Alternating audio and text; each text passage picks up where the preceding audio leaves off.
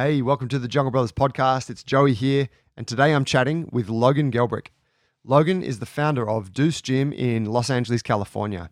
It's a standout space doing everything from helping regular, everyday humans through to building world class coaches and even leaders in other industries. Logan has recently started a non for profit within the gym, which helps people who are in incarceration find purpose through contribution in the Deuce community.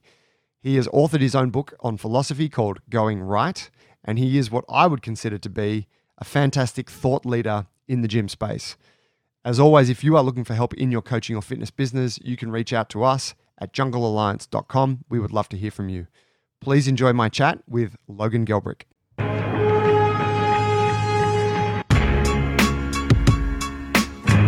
afternoon, my brother. All right, what's up? How are you? Mate, I'm excellent. How are you? Great. We uh, we're getting that weather that we pay for out here. It's one of those beautiful ones. You know. Does California ever not get the weather? You know, uh, very very often we do, and it makes us all soft. And so when when it isn't right on the money, it's like our favorite thing to complain about. So it's pretty good, but you know, we'll we'll have our days. When were you in Australia? Do you remember what time of the year it was? You know what? I don't. I, if I took a second, I'm sure I could figure this out. Um, because I know I was there consecutive years at like the exact same time. I want to say it was like November, October, November. Yeah, okay. I remember. I think the weather was pretty nice around the time you were here, so that would make sense. But you- Yeah. you, probably didn't get a chance to experience the winter denial that we have here, at least on this, uh, like in Sydney.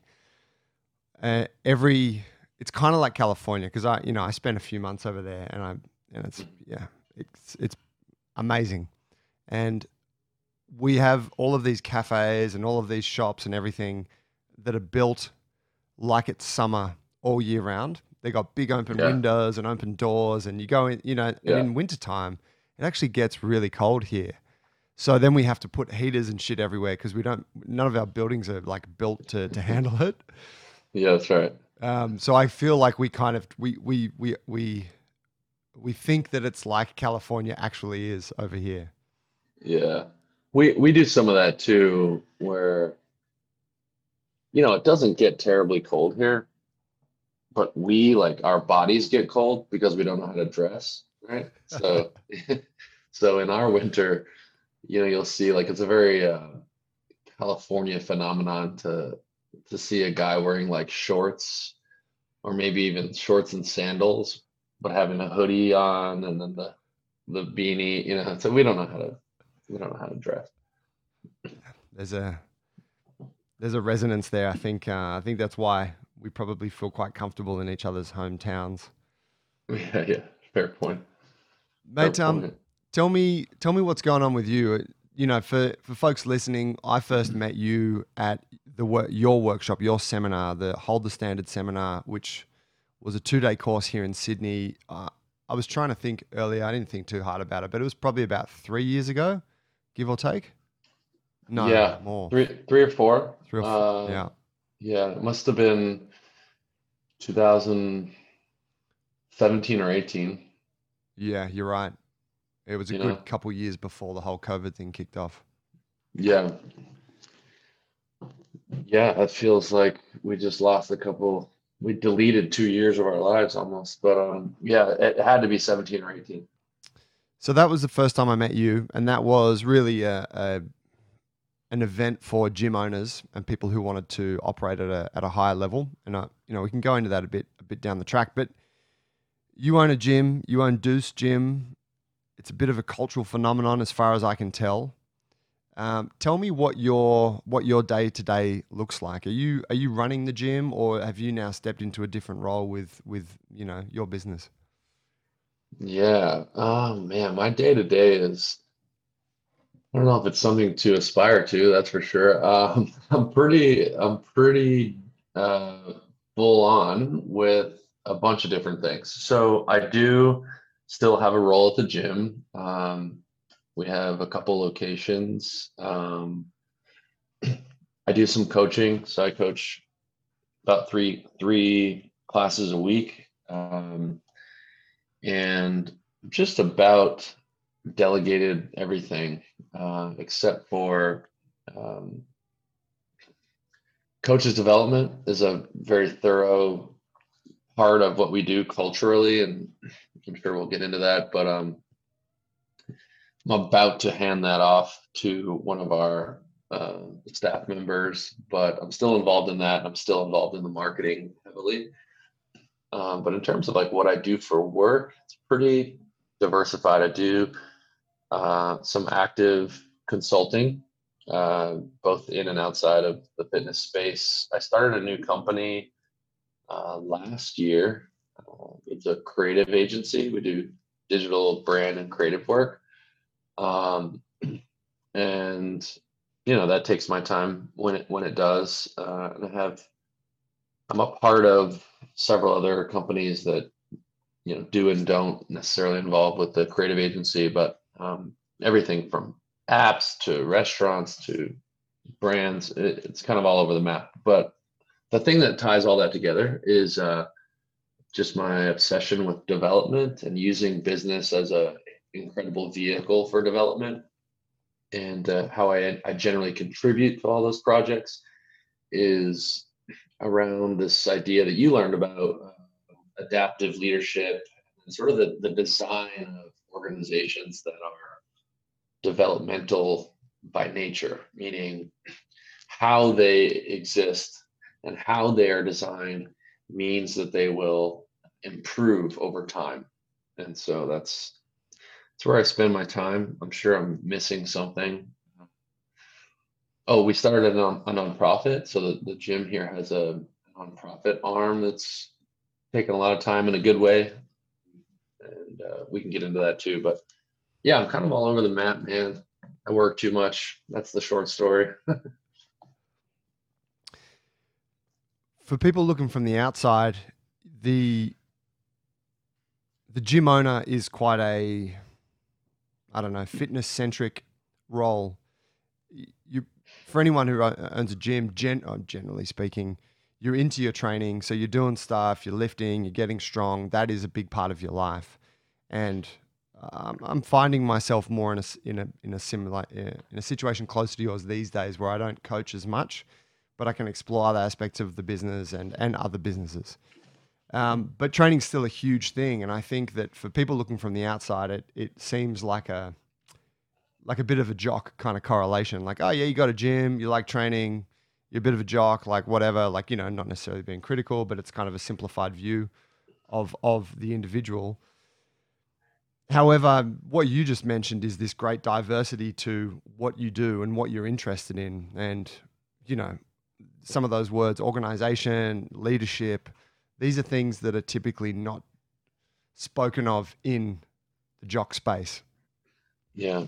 Can you talk to me about how it, it came to be that that's where your interest lies?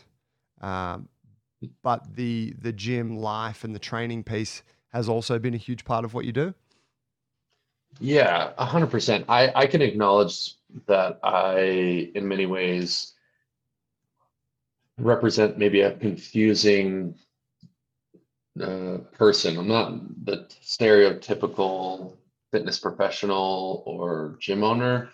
Uh, and to answer your question, I think how I arrived there is um, is important because you know, when you know that, it seems more obvious. So I got introduced to strength and conditioning um, by proxy because I wanted to be a professional baseball player. So the training was assumed in a goal that had nothing really directly to do with training.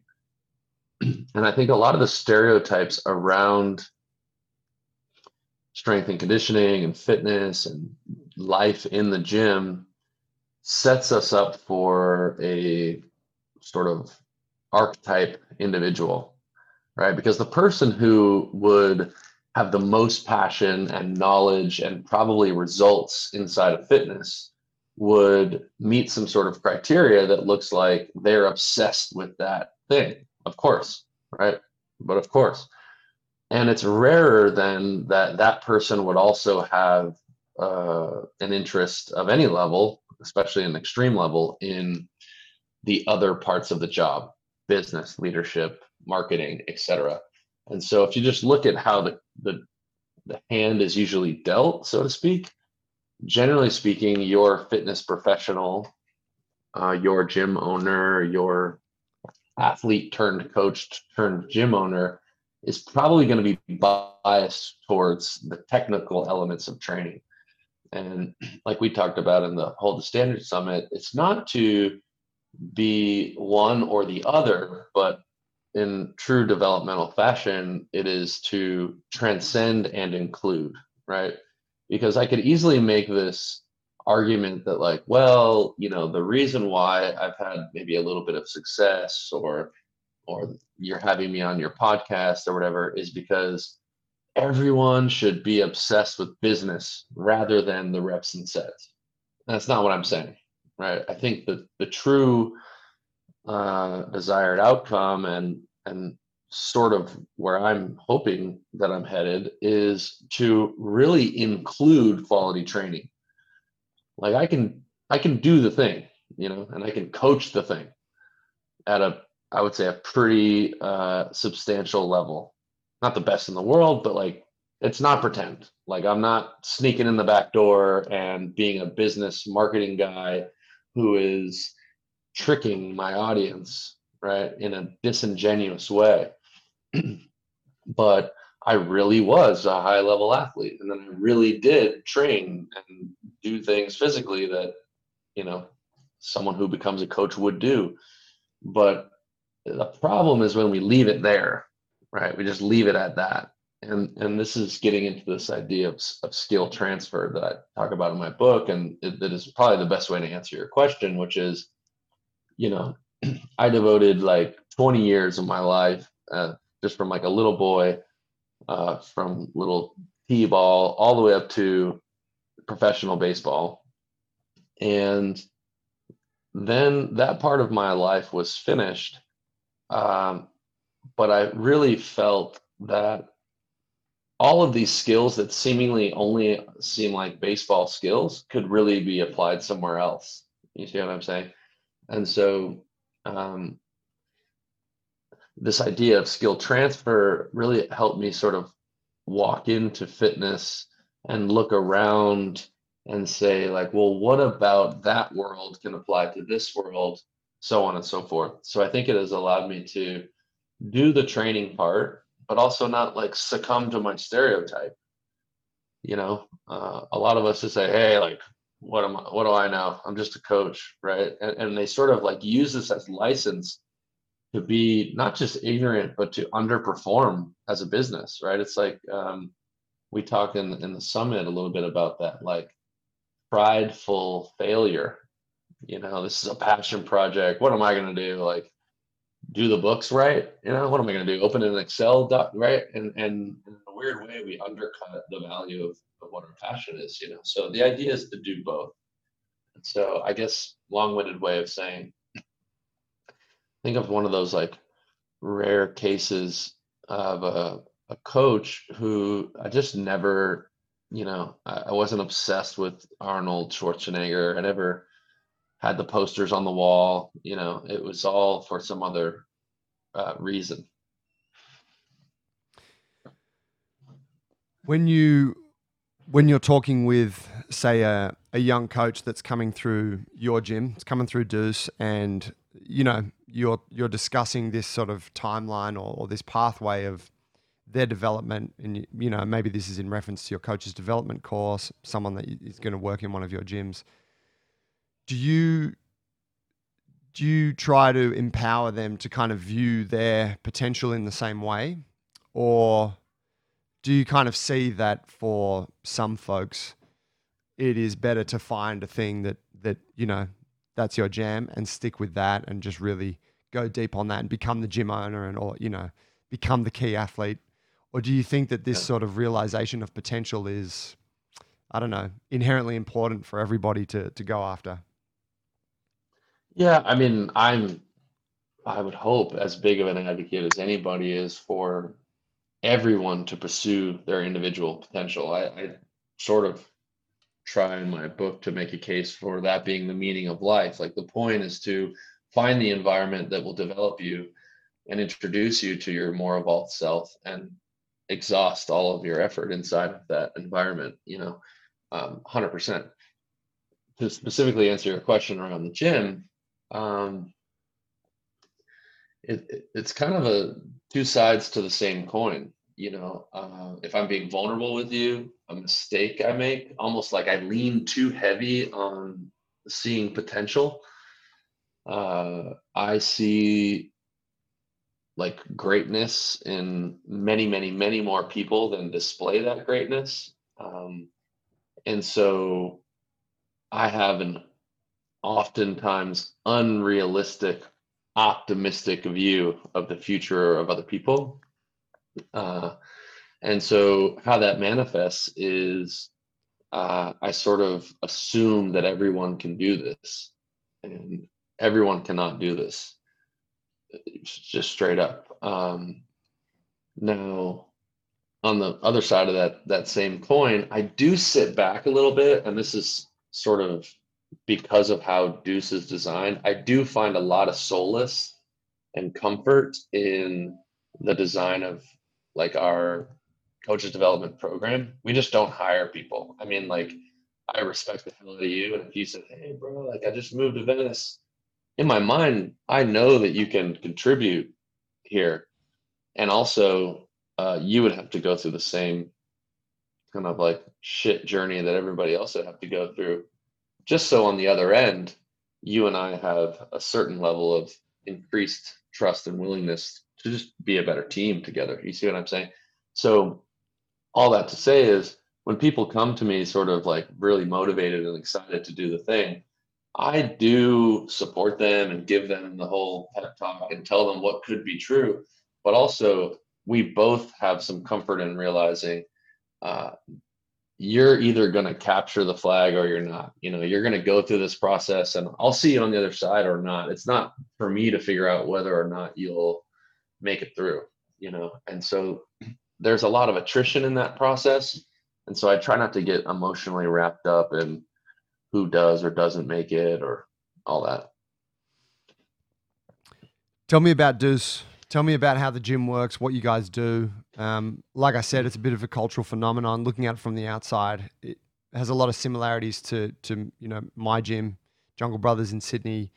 Um, unique culture, I would say that it operates like at least to the to the public view through its marketing and whatnot. It operates at a much higher level than your standard kind of warehouse gym does. There's more yeah. going on. Sometimes it's hard to put your finger on, but you're like something special is growing here. Talk to me about that place. Yeah, Deuce as it exists in the in the world as a as a business uh, is a training facility the value in coming to this training facility is to receive the greatest coaching experience available.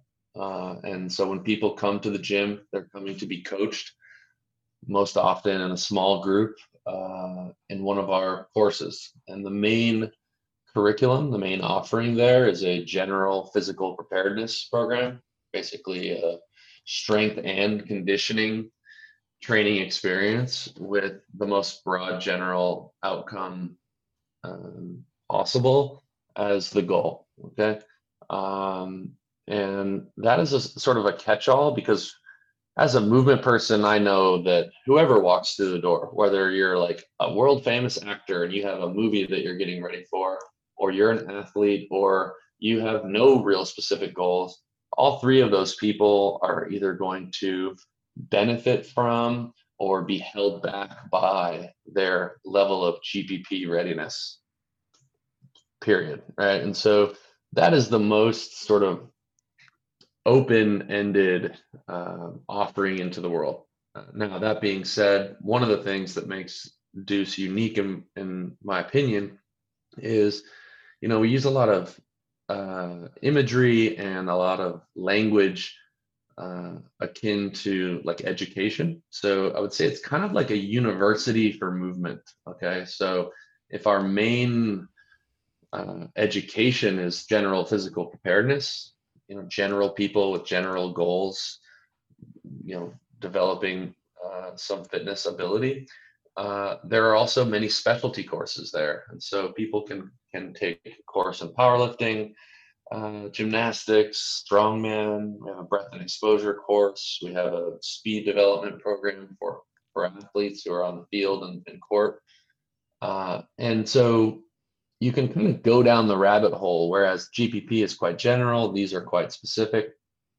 And so the model student for us is the sort of ignorant person who can't figure it out, who comes into the gym, trains a couple days a week in, in GPP, later upgrades to three or maybe four days a week, takes a timeout and goes and addresses some weaknesses in the powerlifting program, comes back two years later, rounds out some weaknesses in gymnastic and comes back to GPP and then maybe and finds some inspiration in strongman and comes back. And then 10 or 12 years later you're just you have your black belt in movement you know and it's a lifestyle that that is something that uh, no one can ever take from you. You know so that's the short story. We're a place to come be coached uh, and that's our reason for being. But you know then there's all the uh, intangible things. That's all sort of on stage. Uh, what's behind the curtain is that this is all a front, this is all a ruse for um, the development of leadership. And the context in which we develop leadership is a for-profit business that makes money slanging workouts you know? And so everyone on our team is in an open conversation about their edges and where it is that we're going to grow. And um, and there's a whole bunch of implications about that but um, yeah i think some unique things. We create a lot of value in a little tiny space. You know, this is a, a million dollar operation in a dirty, old, grungy garage that's like kind of a cool vibe. It's mostly outdoors and in the sunshine. And um, it's, in, I think it's intriguing to people. You know, I think what you're trying to describe in terms of how it looks uh, from the outside looking in it definitely uh, hints at something very special happening there. Yeah, it very it really has a very stereotypical kind of um, Southern California vibe, as far as I see it. You mm-hmm. know, the imagery and stuff, and and being out in the sun, like this idea of just you're training in the sun outdoors every day, kind of thing. That's I mean, that's yeah. that seems very special to us. I think for many years when we were talking about what our gym would be like, we kept coming back to that idea like, man, outdoor, outdoor, you know, it's so cool. But it's only cool here for, you know, six months of the year and then it's shit. yeah, that's right. Um, that's right. But yeah, it, it, it really does. Um, I, I like how you I like how you frame that very openly where it's this is what it is on the outside, but then this is what's actually happening, and that is the leadership thing. Yeah. Did you build the gym with all of that in mind? Or did you start as let's slang workouts and then it evolved into mm-hmm. this animal? Yeah, that's a question I, I get a lot. And I think that uh, my answer, which is yes, we are executing a plan here, is sort of like people are like, dang, you know, shit, shit, uh, you know, I missed my shot. Um, that's right. Uh, but I want to put a caveat out there, right? Like I think people. So we just had an intern um, who might have been in your course actually, uh, Jess Jessica Ryan. She she was there from the Virtus crew. Um, oh, I know the Virtus crew. No, she wouldn't. She didn't. Uh, we didn't have anyone from them with us. Okay. Uh, anyway, um, she just made it back home, but she interned with us for for a month. Um, and uh, what, what was your question? I'm now I'm, I'm blanking. Oh, if it was intentional to to you know, oh, that's right, to be this way from the start. That's right. Okay, so one of the things she asked was like, it's kind of overwhelming. You look around at all of these programs that are up and running, all of these projects. You know, there's like multiple podcasts. There's like all this infrastructure built and and it's like you know you could leave that experience being like so i got to go home and like how many websites do i need? How many is this crazy. It's like so much stuff right? And so i want to acknowledge that what's happening now is of course not how it started you know? That said though in the beginning this started in a, a park. It was in a park program uh, you know had no address no location whatever and we're sort of like incubating a community that we would eventually move into a quote unquote real gym. And the reason why I bring this up is even in the park program, uh, we had coaches prep, meaning the the mechanisms for developing coaching was started then, right in the beginning, and that's sort of like the vision part that I'm that I'm talking about. Now, if I'm being trans fully transparent, didn't have a lot of the language or the like supplemental kind of integrated conversation that we would have at the Hold the Standard Summit for a lot of the things that we were doing. That being said, I still did have the background that I had starting in the park, meaning I knew that when two or more people are together, it increases complexity. This is called a group or a team.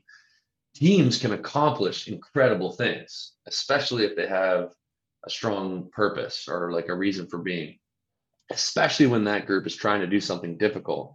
So the the sort of seeds of the infrastructure we have now were, were planted way back then and we knew that in order to be the company that we wanted to be uh, we had to place as many eggs in the basket of development as we were in terms of quote unquote slang and fitness right and so i would say there's awareness to it but of course, this has evolved over time.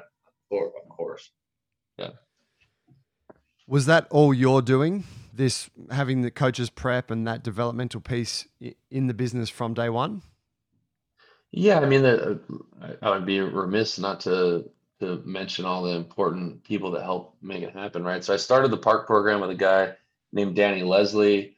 Uh, we sort of were incredible yin and yang personality styles that were able to create an experiment uh, or sorry an experience that really worked.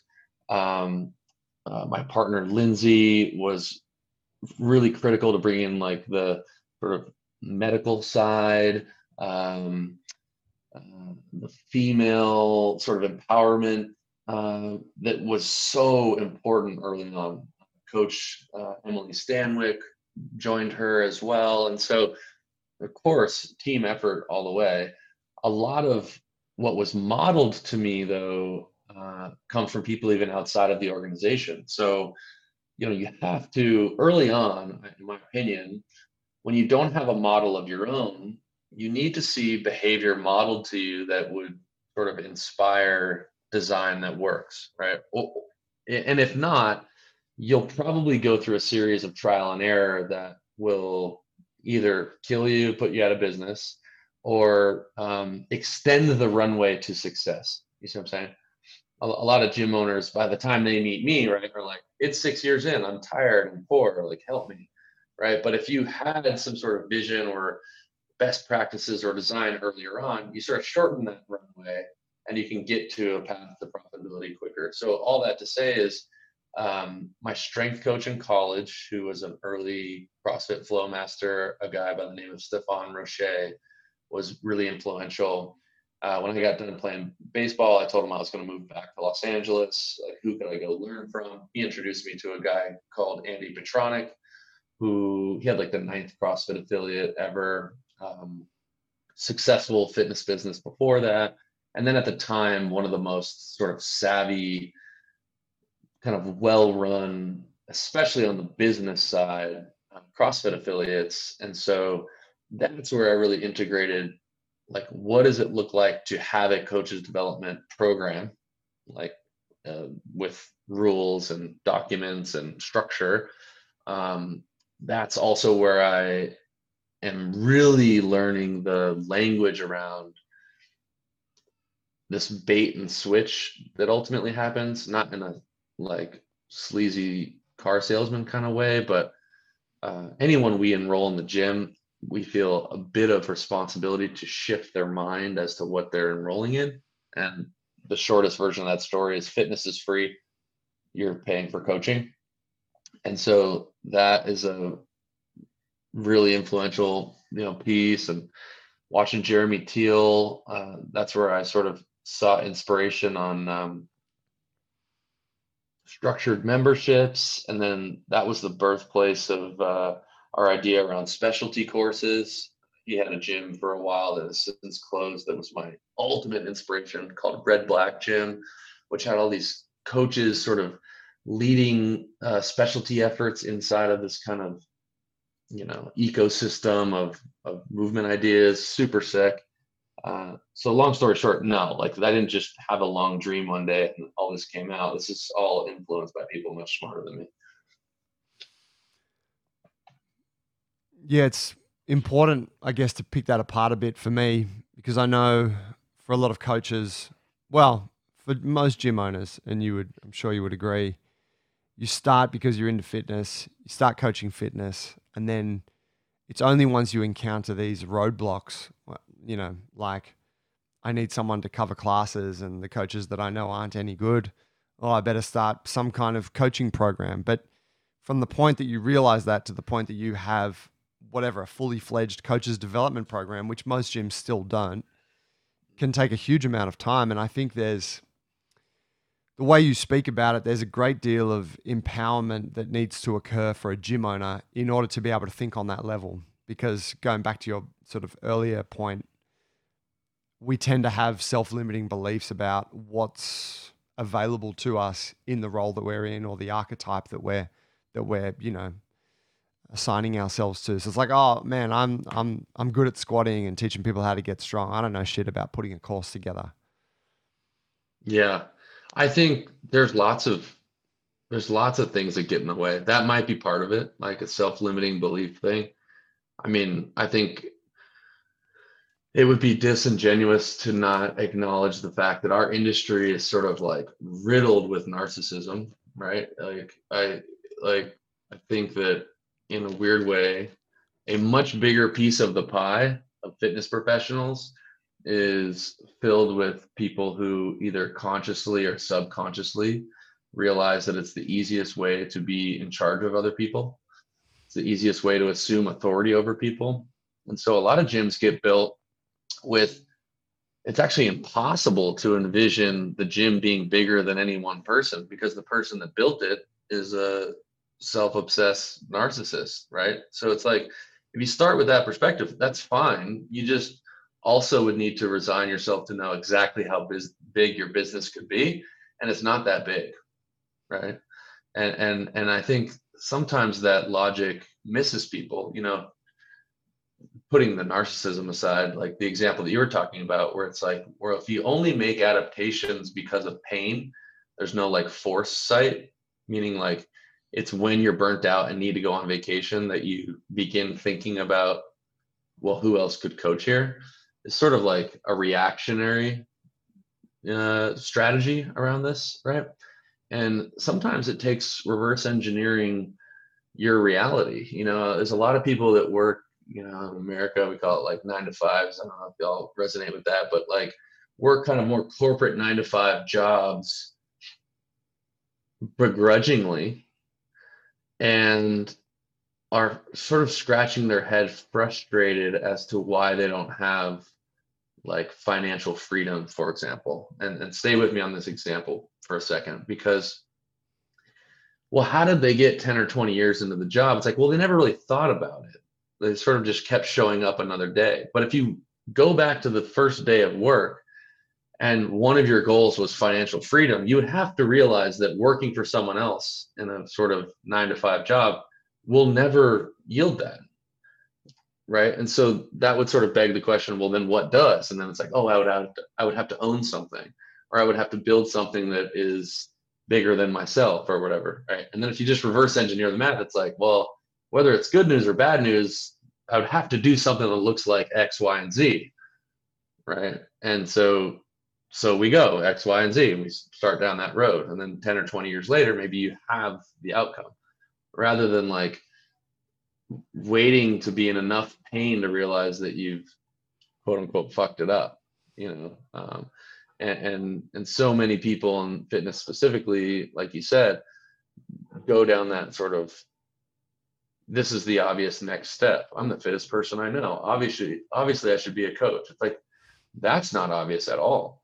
You know oh i'm the best coach i know. I should obviously own a gym. That's not an obvious leap at all if you really think about it you know.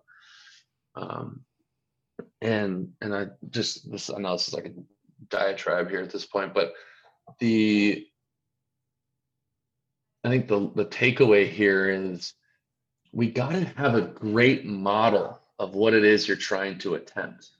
You see what I'm saying? Like if you never knew what a great back squat looked like, it's really hard to mimic that thing.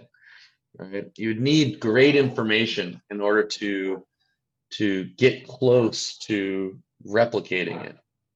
Now, when it comes to the job of coach or the role of gym owner, most people that get into this job or role are attempting this with a really bad model because what they see, what has informed their model, is like what they see on Instagram or what they see of their their coach's life. And what you see of your coach's life is the person standing in front of you with a sick playlist telling you cool shit and it looks rad but like you gotta dig in these roles and understand that being a gym owner is almost has almost nothing to do with working out. It almost has it almost has nothing to do with coaching which is depending on the size of your business. And so if that's true then what is it? And then that is where you start to have a better model. And so if you want to be a good one you'd have to know well what do i need to be good at? What does that include? And it's fucking not Instagram. Please continue. What would it be?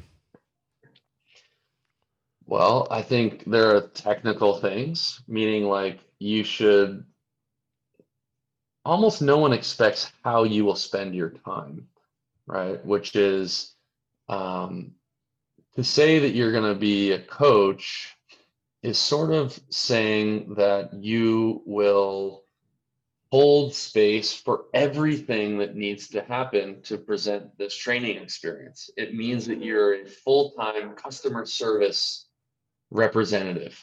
It means that you get emails and texts and people tapping you on the shoulder, people waiting in line after you coach a group of them to divulge what's on their mind, right? And if you don't think that that's part of your job, you, you're not doing the job.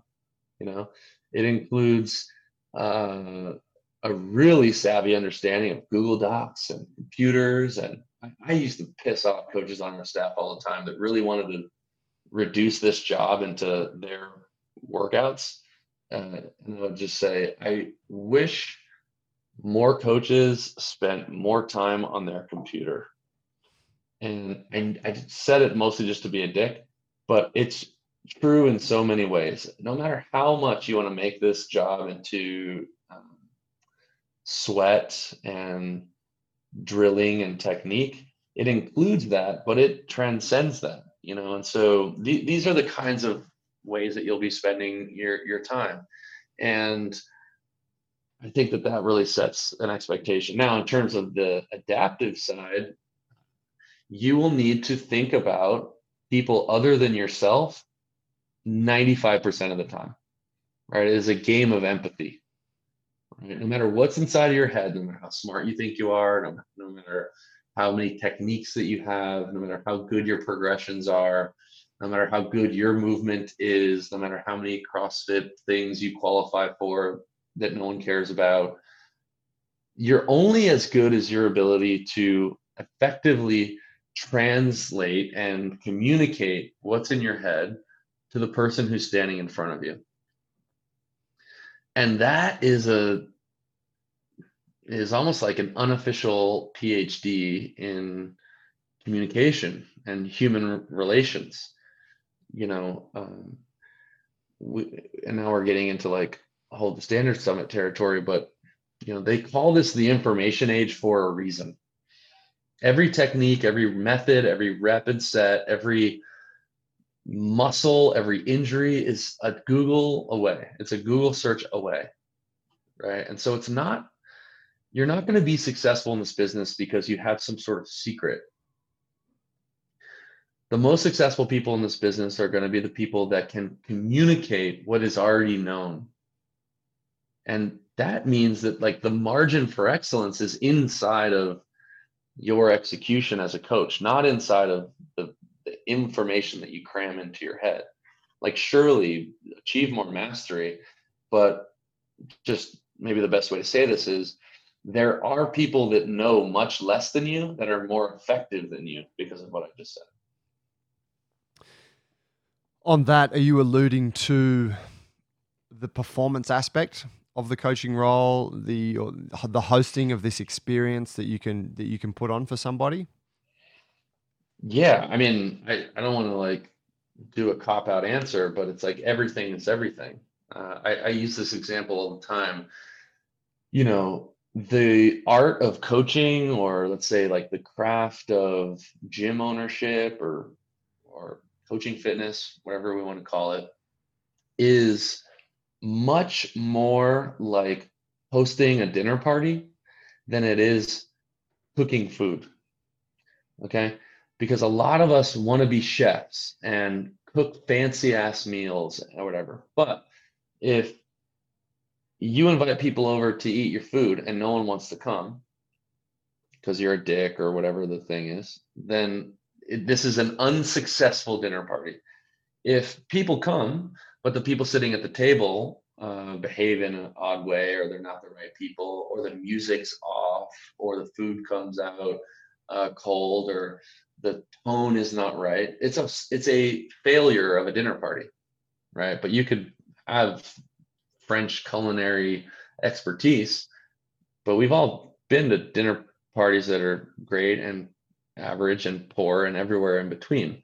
And so when you sort of talk about for us like a definition of leadership, uh, you know, to be in leadership is to be responsible for the results. Right? Meaning like you can't hide behind your cream brulee and say like that's an award-winning cream brulee, but it's like I don't want to fucking be here. Or this isn't fun or I'm not having a good time. I can't wait to leave. This is uncomfortable, whatever the case may be. It's being responsible for everything about that, you know? And so that's, you know, it sounds obvious when I say that, but this is that idea of transcending and including.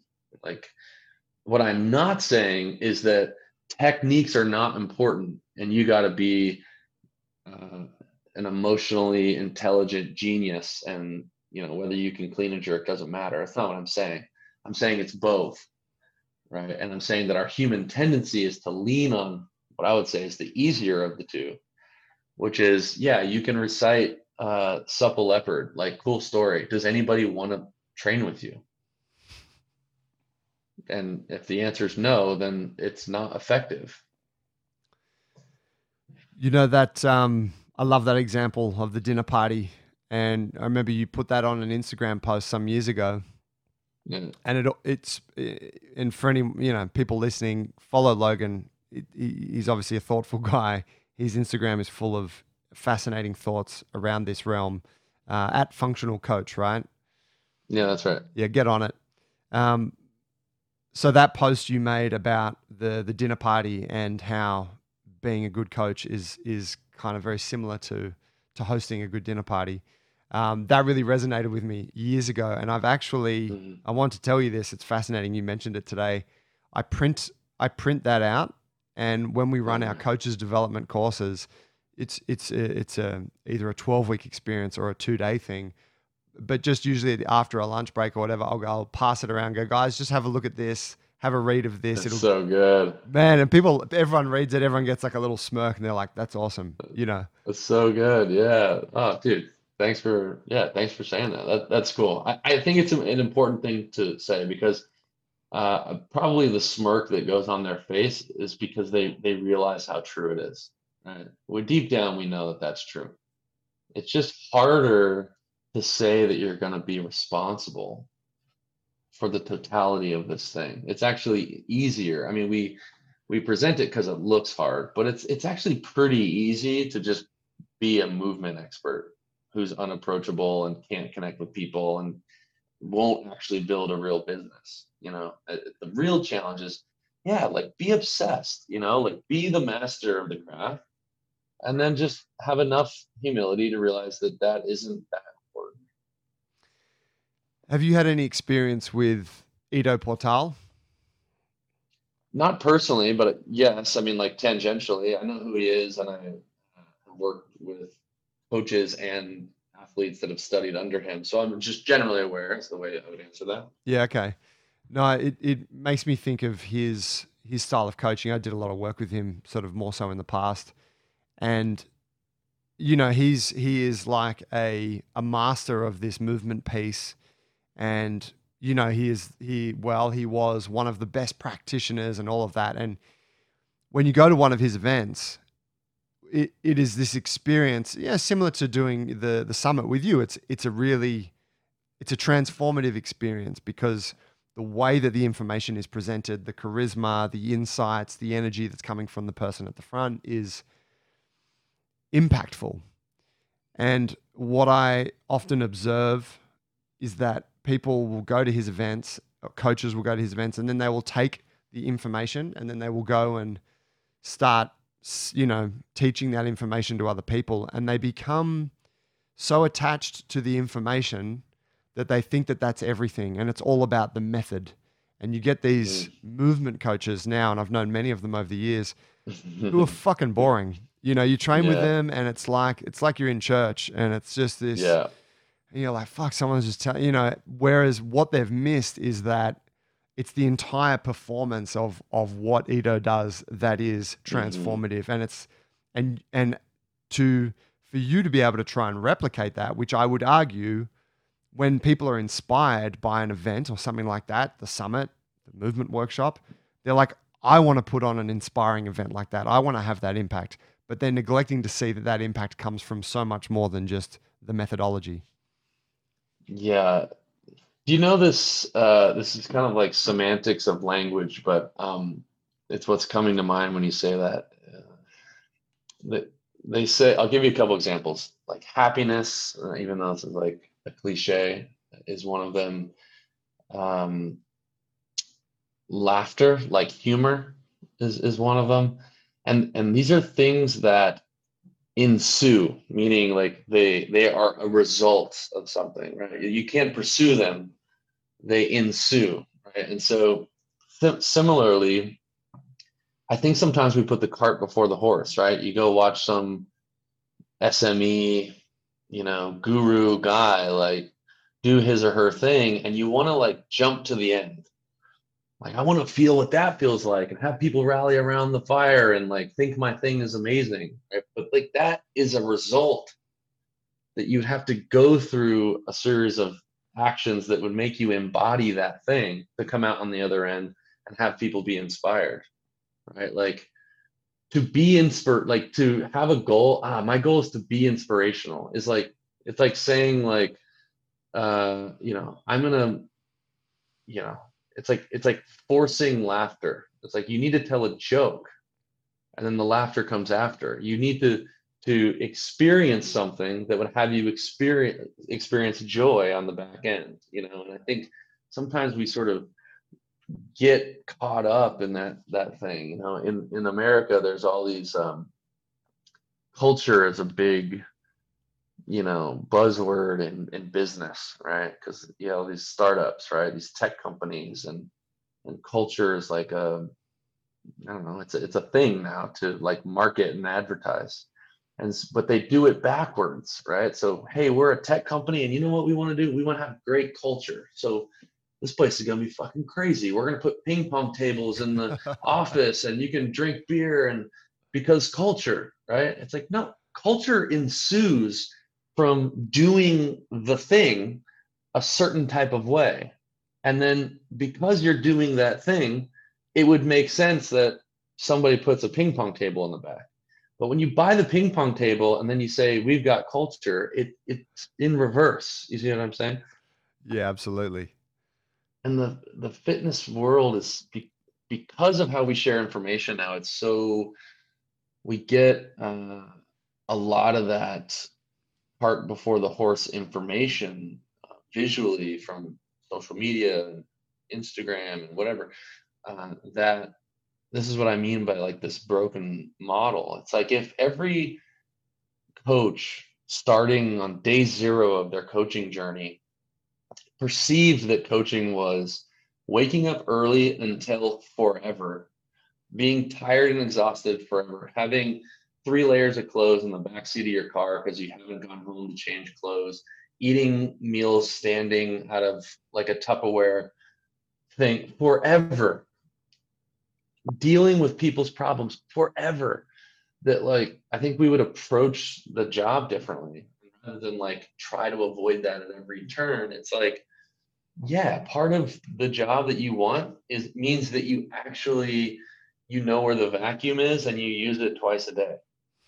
That's not not your job, right? And so I think that if we, if we had a better view as to what it is we're trying to mimic, you know, was then like everyone who wants to be Ido Portal would know what it's like to be Ido Portal 15 years prior to you meeting him. You know. That's a great transition into the culture piece.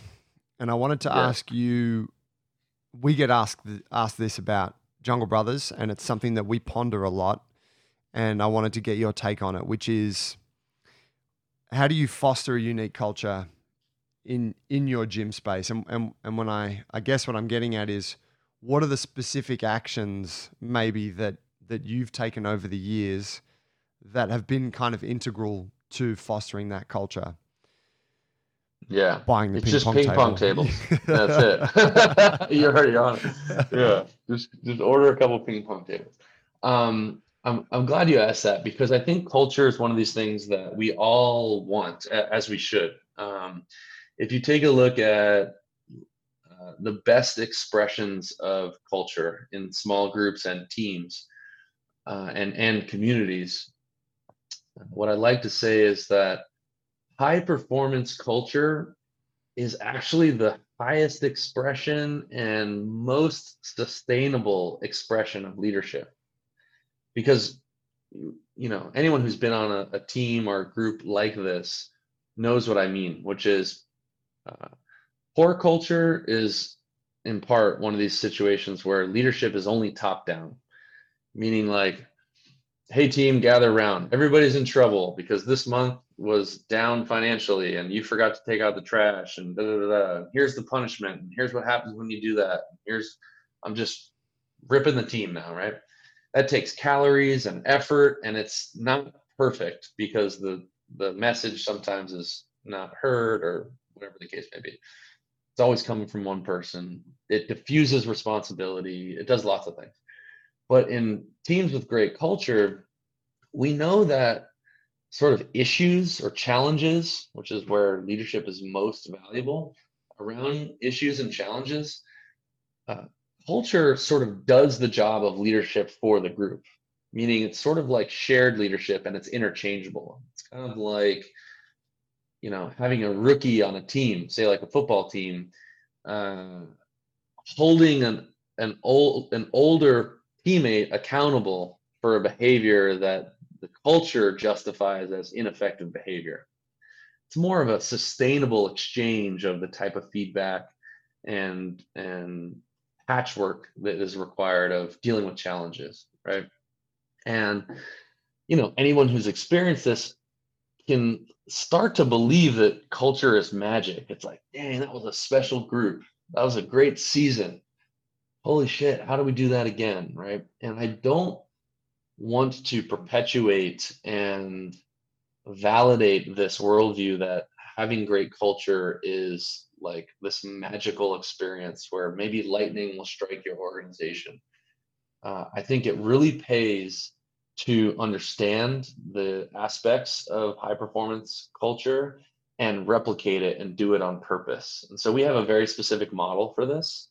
Um, it's sort of our view that the best teams in the world uh, have either an explicit or an implicit rite of passage, meaning the people who want to be a part of the team or a part of the community or the organization go through this rite of passage that either develops and or filters for two specific qualities and those qualities are trust and willingness okay the most elite military teams the highest performing championship you know rugby teams in the world share a certain level of trust and willingness in their locker rooms that is above the norm and the reason why these two qualities are so critical is because those are the two qualities needed to uh, do the type of work that is highest performing. So, what does that look like?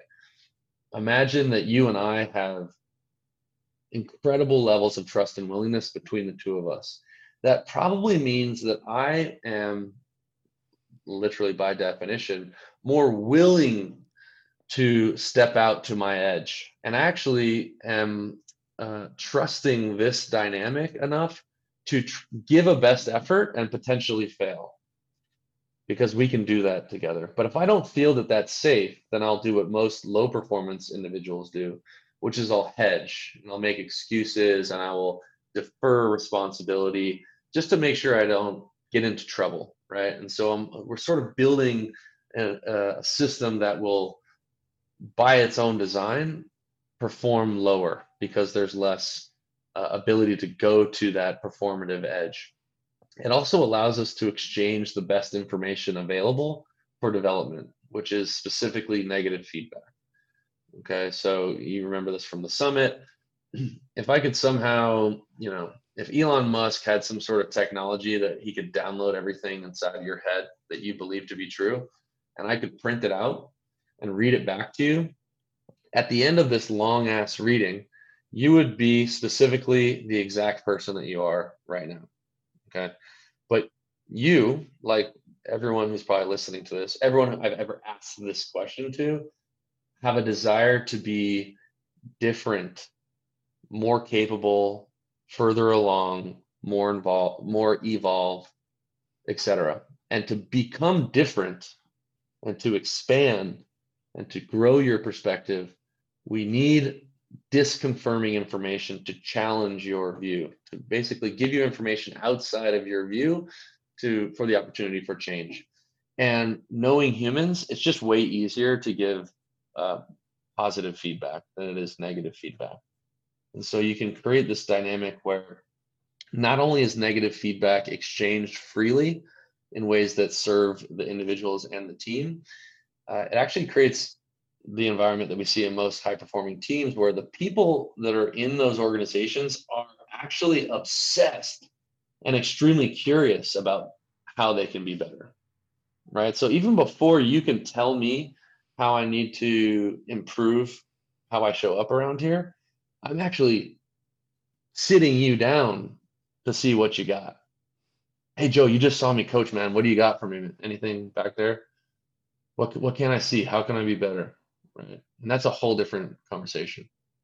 So, long story short, yeah, we have a whole model. It's like we made it into like a little cartoon that shows the process um, for creating this culture, and and um, it's extremely powerful. Um, and I, I know uh, this is kind of like a long little spiel, but um, I'll tell a quick story and then and then I'll I'll shut up about this. But uh, I observed a often repeated experiment when I was in college in the leadership school that has stayed with me to this day. And it's called um, the Tavistock experiment.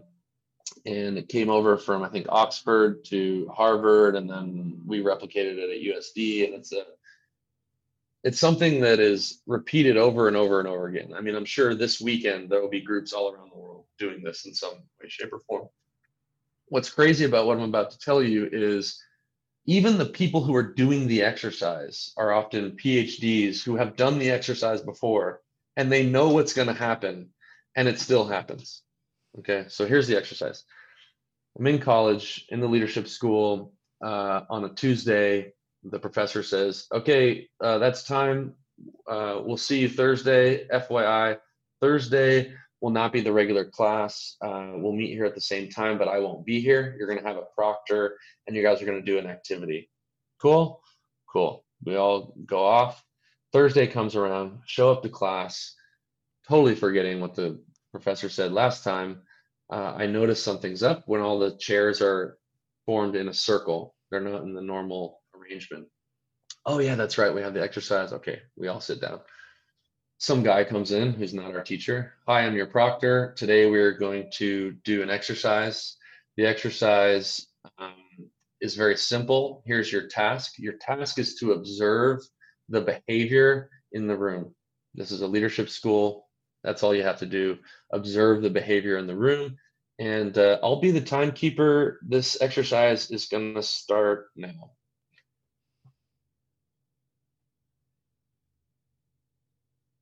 And like, I just tried to be quiet for, I think that was probably seven seconds. And I just didn't want you to feel uncomfortable or your listeners to feel uncomfortable. But that continued for 55 minutes. Okay. I would challenge anybody to be in a group of five people and just say what I just said and just let it be quiet for three minutes and see what happens. And what happens is some version of the same thing, which is the room without any structure or leadership or norms begins to go through this painful process of making sense of what's happening. Okay.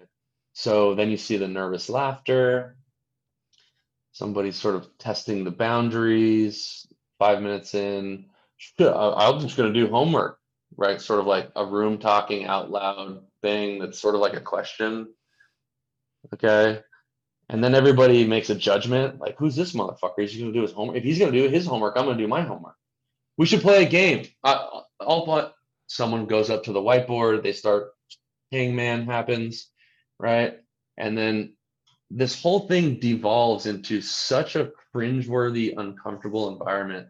People leave. When someone leaves, everybody makes an internal judgment. Is that okay? Or what? How do I feel about that? Am I jealous? Am I mad? Is that legal? Should I leave?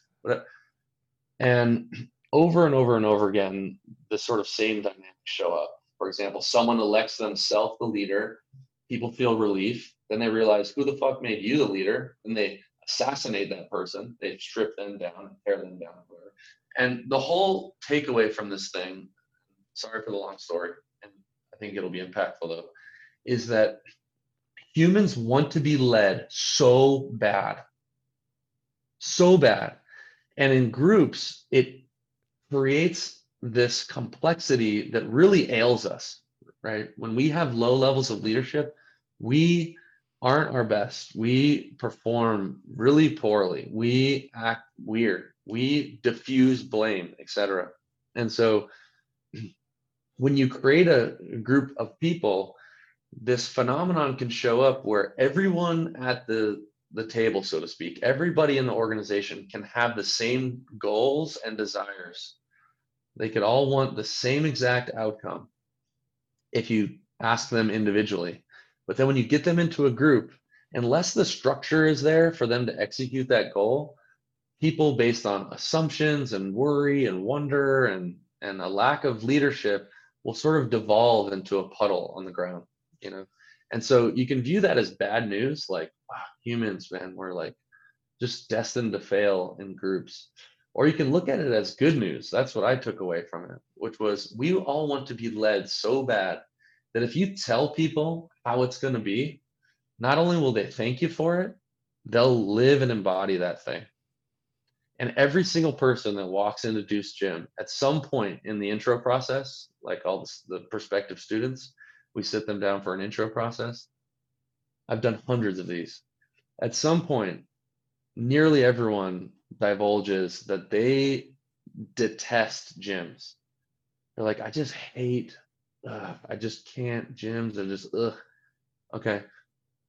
When you tell these people that this is not a place where people put their headphones in and have weird energy towards each other and side eye and are judging people across the room. This is a people this is a place where people walk through that gate and they they feel like a student.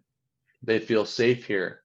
It's a community here. Here's how we behave. Here's how it goes not only are they relieved, they behave the way I just told them to behave.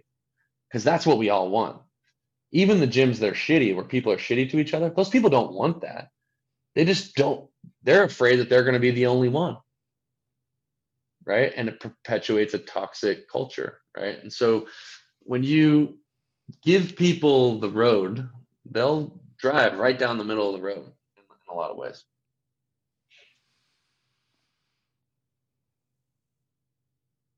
I absolutely agree. I suppose my next question is how do you decide how do you decide what your method or what your way of communicating that to somebody is? Because I, as an example, for a for an, a coach or a, or a young sort of a gym owner that's early on in the timeline, they hear what you just said and they're like, "Absolutely, man! I totally agree with that." Yeah, maybe we should do an intro thing. Ah, how do I want people to act? How does someone start to put the parameters in place to guide those that they're leading? Yeah, that's a great question. I think that, and not to, right after I say that's a great question, not to dismiss you or be derogatory, I think that oftentimes we get inappropriately hung up on the details. Okay, the details matter much less than deciding what it is. Okay. And what I mean by that is deciding how it's going to be definitively is much more important than making the perfect choice. It's so impactful to say, hey, here's how it is. Uh, I expect this, this, and this. If those three things that you chose, or two or three things that you chose um, for, you know, to communicate that really matter, uh, are clear, that's much more effective than being unclear or wishy-washy about the perfect parameter, so to speak. And and I can't overemphasize that enough. Um, deciding the way things are going to be is is so critical, and I think a lot of times we sort of like delay clarity for this like search of the perfect outcome you know? I mean that's how i start the the summit right? Which is like there's untold examples of people that use the opposite techniques that are as successful or more successful. And there's untold examples of people that can use the exact techniques that i say that will be half as successful right? And so it's it's all about execution over like those details in my opinion on the on the piece of someone's journey coming into the gym, slightly different track to where we just were. What do you think? What a gym? What's a, a, gym like yours actually good at? You mentioned the the training. The fitness is free, but it's it's the coaching piece. Um, talk to me more about that. Yeah, I mean, where my mind goes immediately without getting too much into specifically just what quality coaching is. I'll, try to answer the question talking about like the the biggest bang for your for your buck because I think I'm not the only person talking about quality coaching. We're all talking about that. One of the things that I think is um, a point of differentiation, especially with the general population, is there are massive entrenched stereotypes with our um, industry. Okay. And almost all of them are bad, by the way. Right. It's the reason why all these people completely unsolicited tell me how much they hate gym. Like congratulate like the fitness industry, like we gotta own that. Like congrats. We've completely blown it to where all people, 90% of people hate the place that we decide is our source of income. Okay, that's the stereotype. That's the bed that we've made, and we have to sleep in that bed. Okay. So I think it doesn't help any of us really, especially in the fitness industry, to, like I said before, succumb to your stereotype.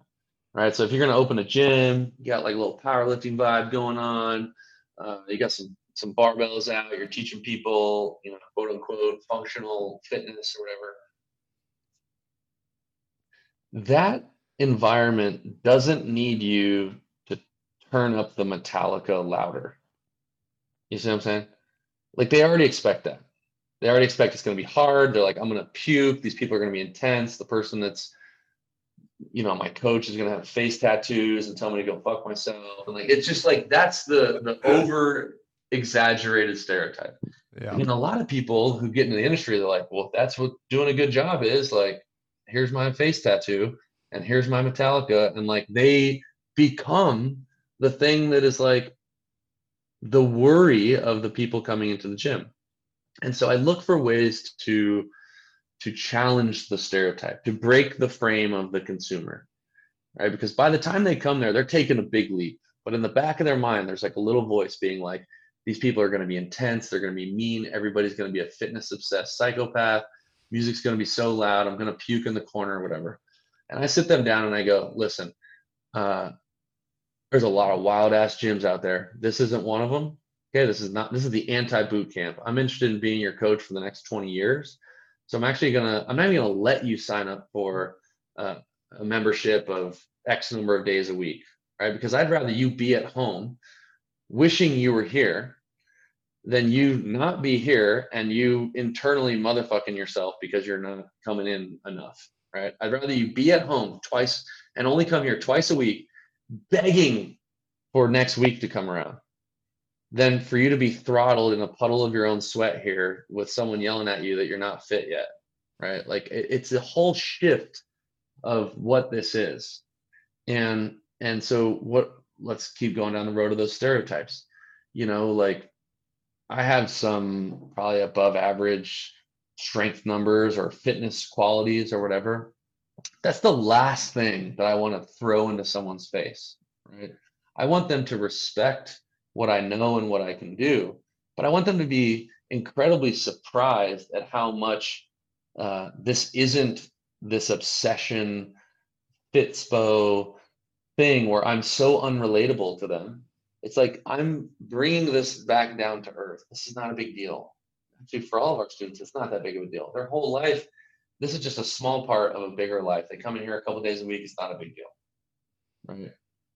That's not what they expected. They expected me to, to make the mistake that most coaches make, which is that most coaches are going around saying, if I do a great job, then my students will go home and YouTube the wild ass shit that I watch on YouTube. They'll read all the books that I read, and they're going to be obsessed with all the same weightlifters that I'm obsessed with. No, that's not the goal. They're paying you so they don't have to do any of that. Right? The goal is they get to do their life better and fitness doesn't become the most important thing in their life. Right? And and if you have enough empathy and humility to realize that then how you present all of this conversation isn't succumbing to your stereotype of being like elbowing the new student being like can't wait to deadlift 500 am i right? It's like no they're actually terrified of that idea. You know? It, we, we need to change their mind about why this has been so hard so far. You know? And and this idea of of challenging our own stereotype is probably the lowest hanging fruit in the makes me think about something that happens when you touched on it earlier when uh, you were talking about different uh, like sort of the different archetypes that would come into your gym. And and oftentimes when i think about most of the people that come into our gym they don't actually know what they want. You ask them hey what do you want? And they kind of give you some sort of answer which is you know along the lines of what everyone else says but you know that it's not really what they want because they've not they probably haven't thought about it that much. But one of the interesting things that happens i find in that exchange is and it uh, actually sort of touches on the the feedback piece as well, where we where we we're much better at telling people what we think they want to hear. So you ask them what they want, and they will often tell you. They will often kind of already know what you're doing or what you're into, and then they'll use that as a model to, oh, I want that. Like, oh, yeah, the handstands. Yeah, I want to do the handstands, or yeah, I want the muscle up on the rings. And totally, you're thinking, you know, and if you if well, if you're not really thinking about it, you're like, all right, great let's get you in the handstand program. Let's get you on Rings 101. Like, let's get started, you know. But I find you, as a coach, you need to peel back, or just as a person, you need to peel back what they're what they're processing at that moment, and try and get down to what it is that they really want. And often, what they're saying they really want is like, I want to be more in touch with my body, or I want to feel strong and confident. I want to, you know, which are the things that they're seeing within those exercises. Um, totally. So I find that it's a it's a real if you're not on the ball as the person who's sitting down with, you know, maybe it's the the 30th person you've met that month and you're like, fuck, I'm having so many of these conversations and you're tired, you've been coaching all day and all, and if you're not on point with that conversation, you will just misinterpret what that person throws at you. Yeah, I think yes, and I I often relinquish the need to know on day zero what their goals are. I mean, we have a conversation with them to try to extract exactly what you're you're getting at. Um, the way I like to ask the question before I get to my next point is, um, let's say it's two years from now, you know, spring 2024, and you're looking back on this meeting with, you know, the weird guy with the long hair at the gym. Uh, you know, how would you know? What would signal to you about your life that this was a great idea coming to this gym? And like almost never does fitness things show up. You know, they're like, oh, if I had like three or four friends from here, that'd be sweet. And I just like felt strong in my body. And, you know, like those are the things that, that come up, you know. But, and we write them down and it's important and it's a really important part of our process. And as I'm doing that, I know what you know, which is that they can't even possibly know what they're gonna want because they don't know what they don't know. You know, like I don't care what brings them in. It could be just like I want to see my abs, you know, and that is really for a lot of people part of what gets them in the door. But like I'm not gonna sit there and tell them like, you know, you're gonna, you know, you're gonna change your whole life here, and you're gonna. we'll get to that you know it's like this is a, a progression of introducing them to it but like creating the environment that would give them the chance to to meet those ends is i think the art of the thing you know and, and as long as you're like open to realizing that this is more than you know the x's and o's of, of fitness then you have a chance to deliver on all that you know Mate, I think a, a big thing I want to uh, sort of I'm trying to figure out how to articulate this, but you you speak in a way that is not common to a gym owner. You speak in a way that is not common to anyone. I'd say you know you have a very uh, remarkable way of communicating your thoughts, and um, uh, anyone that's listened to this point would agree. Could you tell me what what it is that's brought you to to this place where you sort of see things in this wide ranging view. I guess kind of maybe similar to my question about how things evolved. Did you always have this approach to looking at your business or looking at human development, or was it something that you've fostered, you know, due to influences and mentors and whatnot along your journey?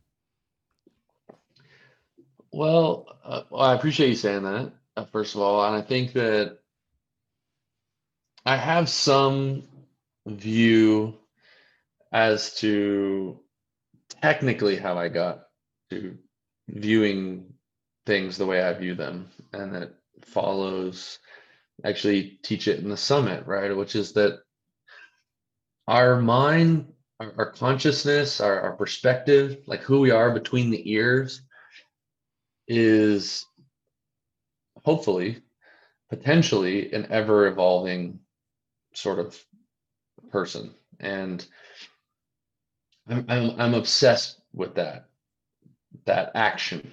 And so that road, and I'm using a classic framework that isn't mine, but that road is is a common one. We reach these certain milestones of awareness moving through adulthood and most people don't make it past this sort of like socialized mind, which is the limit of your perspective is a institutional socialized one, for example. Um, to use a movement example, it would be the people who leave the Ido Portal seminar and cannot see that there are edges and boundaries to that methodology. It is the truth, the whole truth, and nothing but the truth. Okay. Um, any input into the system about or regarding movement will be filtered through that perspective as if that perspective is the truth. It's very dogmatic and it comes from outside of yourself. CrossFitters do this thing, powerlifters do this thing, strongmen do this, etc. Political affiliations do this. There's there's geographical perspectives, there's gender specific perspectives, etc. Now, fewer people include those perspectives, meaning they're, uh, you know, if you're in the U.S., they're uh, a Republican CrossFitter uh, who has a you know economic stance that looks like X and a you know music taste that looks like Y and it, whatever the case may be, religious affiliation that looks like they're Catholic, etc. And they transcend that, meaning that their truth and how they see the world includes some of those things, but isn't limited by those things.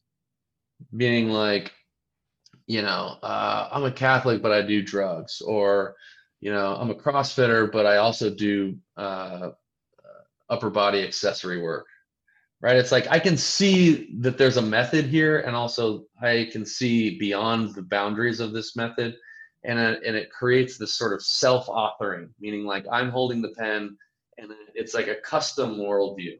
It's like the Logan worldview, right? A lot of leaders have this. These perspectives to the extreme turn into the gurus, right? Because Ido Portal is is inspired by lots of socialized things. Fighting acrobatics right? He's not without those. He's including those but transcending them. You see where i'm going with this? Mm-hmm. okay so um, greg glassman founder of crossfit self-authoring mind for sure right? Ah gymnastics i can bring this in. My dad was a mathematician ah, the scientific method i'll bring that in etc um, his own dogma emerges, right? And a lot of powerful leaders reach this stage. However, if that becomes the limit of your perspective, that you're subject to this reality, that of course, my invention, CrossFit, is the way. Anything beyond that, I can't even see anything beyond that. This is the best thing ever, right?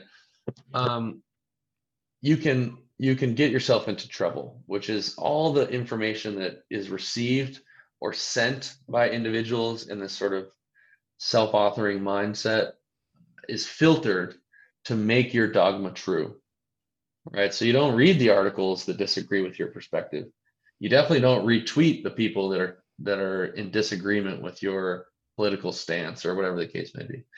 And so the next stage, which is extremely rare, and I hope to to you know to answer your question be a person that operates in this next stage which is the self-transforming mind which is less interested in being right or having a sort of method and more of this balcony view looking down on all of the methods at play and seeing that we are living in a sort of world of systems and it's from there that you have maybe a little bit more perspective to see your own bullshit, right? Like, as much as I can come onto your show and be like, you know, we have coaches prep, we develop, you know, coaches, and it's like the best way we know how, etc. I can also tell you, I know a million holes in that thing.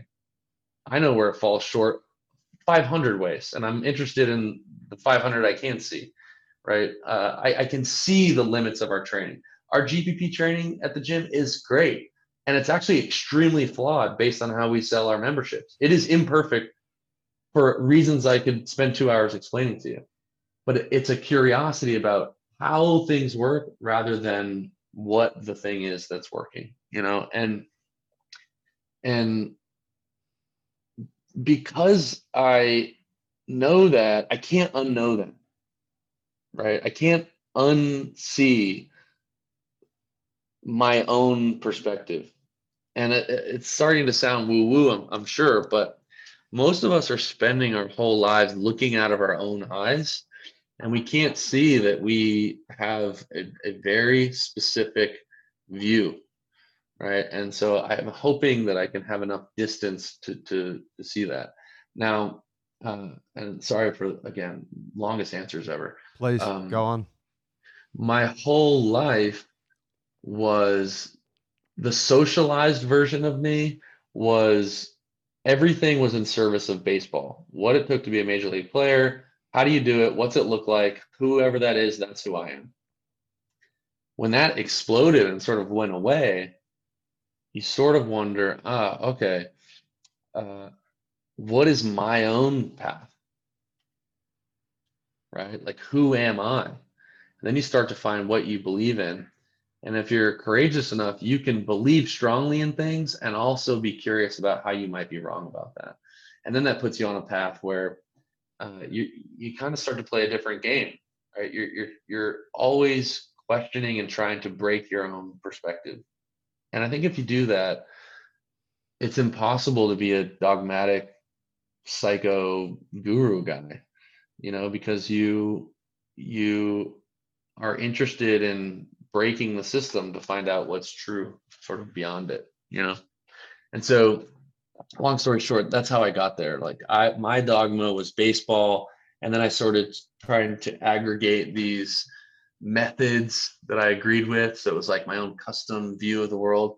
And then you realize that like oh this is all just a made up game inside of a million made up games and and having that perspective is sort of free what was the you mentioned with that ba- the baseball thing exploded for you, or you know, or, or came to an end. What? Yeah, yeah. What, what happened there? I just I had a really poor 2009 season. I think I, you know, um, long story short, like I think I got my results got worse as I went. You know, in high school, I think I was a, a could have been a great player, sort of a prospect in a lot of ways. I got better through college but like my senior year was just a, a much worse year than my junior year.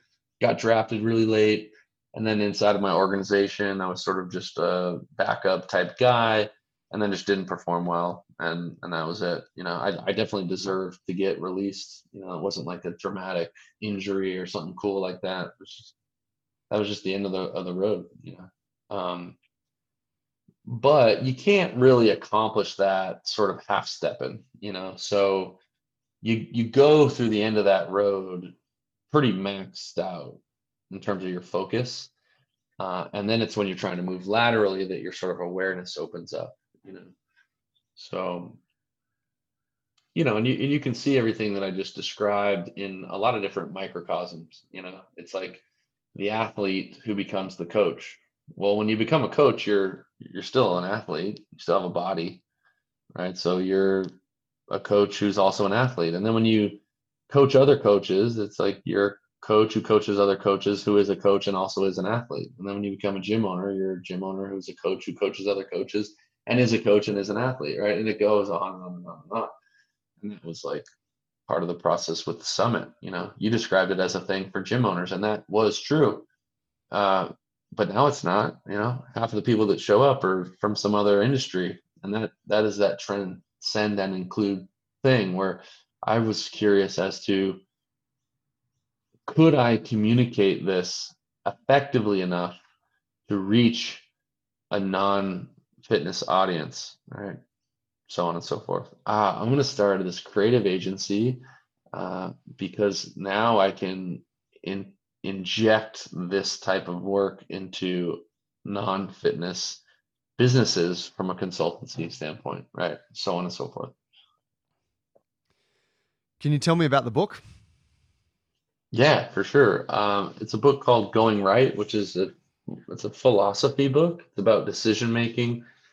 The short story is um, when I got done playing baseball, I became I didn't have the details, but I knew there was a knowing. I knew that I was very fit to have success outside of baseball, which doesn't really make sense. unless you go through the process that I went through, which is that uh, the book's called Going Right. So I sort of articulate that going right is a is a choice to journey towards your peak expression uh, versus the opposite, which is sort of seeking perceived safety and hedging against you know failure and things like this. Um, and what I realized was that there's a series of uh, undeniable characteristics that are developed when people are in per- pursuit of their peak expression that you can't earn any other way. So, for example, if we use the baseball example, uh, it, the foundation of that pursuit is built on a understanding of commitment that you can't learn any other way. So I could not pretend to commit to something else in the way that I embodied commitment towards that pursuit.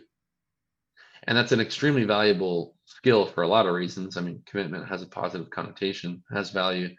Um, but it's with that level of commitment that you can develop what we know to be universally true for all masters of their craft, which is that you have uh, enough commitment to then build a large body of deep work, which is a specific thing. It's not just a large body of work because a lot of people just get older and accumulate work. Like you can be 60 years old and have worked 40 years, but like if it's not deep work, then it's just work, right? And so uh, folks who are masters of their craft generally practice and quote unquote work differently than other people. And that looks like following the principles of deliberate practice, which I taught you in the, the summit. Um, it's a work of a deeper, more utilitarian uh, intensity, meaning in deliberate practice, we can get better faster than people doing just regular work. Uh, when you build a large body of deep work, that takes you to the next attribute, which is this uh, unique resilience to adversity. So, adversity strikes us all, but my argument is that you are more fit to weather the storm of adversity when engaged in an activity that you're deeply committed to and that you have this large body of deep work behind you. You're less likely to quit, you're more uh, resilient to those uh, external negative forces. Uh, the next thing is built on the previous two, which is uh, the peak human experience of flow. And this is a state that is um, becomes present and is most ripe at the intersection of the two things that I just explained. Uh, peak preparation. So the more prepared you are, uh, the more fit you are for greater challenges. And the other variable is a stretch challenge. So the reason why Michael Jordan uh, winning game five of the finals with the flu is this expression of flow is because Michael Jordan at the time was the greatest basketball player in the league in the most tense environment possible, the NBA finals. But he'd already done that, right? He's done that four other times at that point the reason why he dips into a new state of flow is because it's not just Michael Jordan, will you win the NBA finals again? It's will you do it while you're on IVs at halftime with the flu? New challenge, right? Now, um, if we're too advanced for the challenge at hand, it's it's boring, right? Like if Michael Jordan plays against a five year old, it's just it doesn't even garner his attention. It's too easy. Um, if I try to play in the NBA finals, it's too stressful because I suck, right?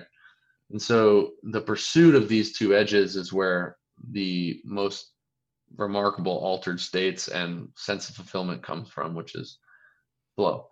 Um, and the last element uh, that these pursuits yield is that all of the traits that I just described are highly transferable, meaning that if you can do them in one realm, they transfer well to other realms meaning you can devote your whole life to the pursuit of this goal in baseball and fail 20 years later and be really set up to have success in other places it's not a it's not a wasted 20 years is, is the idea which is most people's greatest fear in doing what they really dream of doing which is a fear of failure a fear of it not working out et cetera, et cetera. And so what I'm saying is not only are you at a utilitarian advantage for pursuing these things, it doesn't even matter if you accomplish it at the end of the day.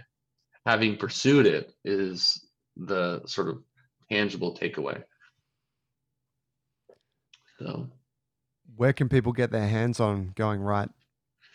Yeah, going right. It's uh it's on like all the online book things, Amazon. Uh, there's also an audio book if you're into that kind of thing. Um, yeah. Mate, could you tell folks where they can connect with more of the stuff you're doing? We've got the book, um, maybe the gyms, whatever, whatever projects are front of mind for you at the moment. Where can people get a hold of it? Yeah, um, you can find me on Twitter and Instagram at Functional Coach. The gym website is deucegym.com, um, D-E-U-C-E-G-Y-M.com.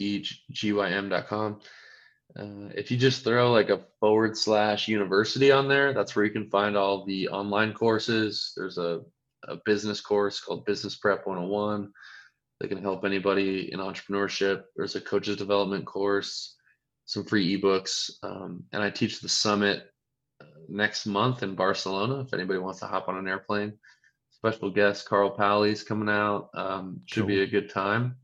And uh, yeah, the nonprofit you can find it online as well, deucecommunity.org, and um, we're empowering folks who are system, substance, and or housing impacted.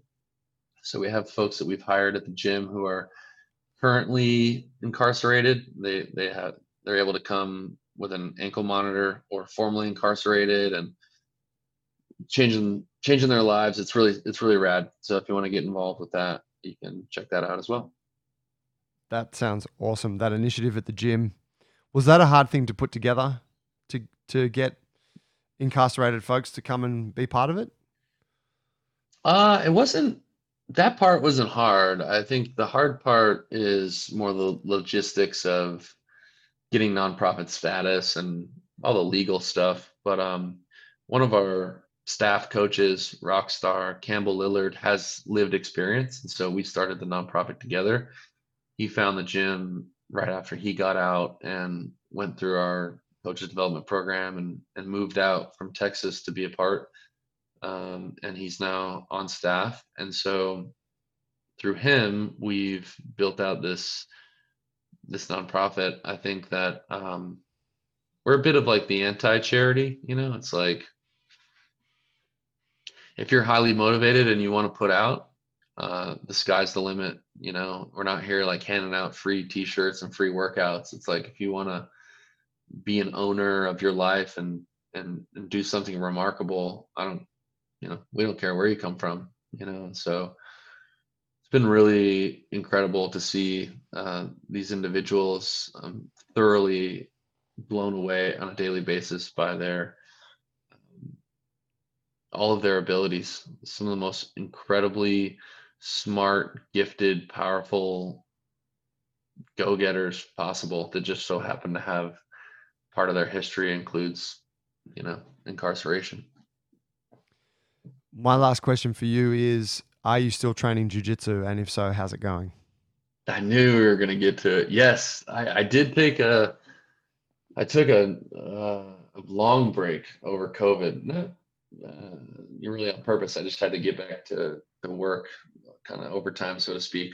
But I am back on the mats. I rolled yesterday. I'll roll tomorrow. Um, little by little, you know.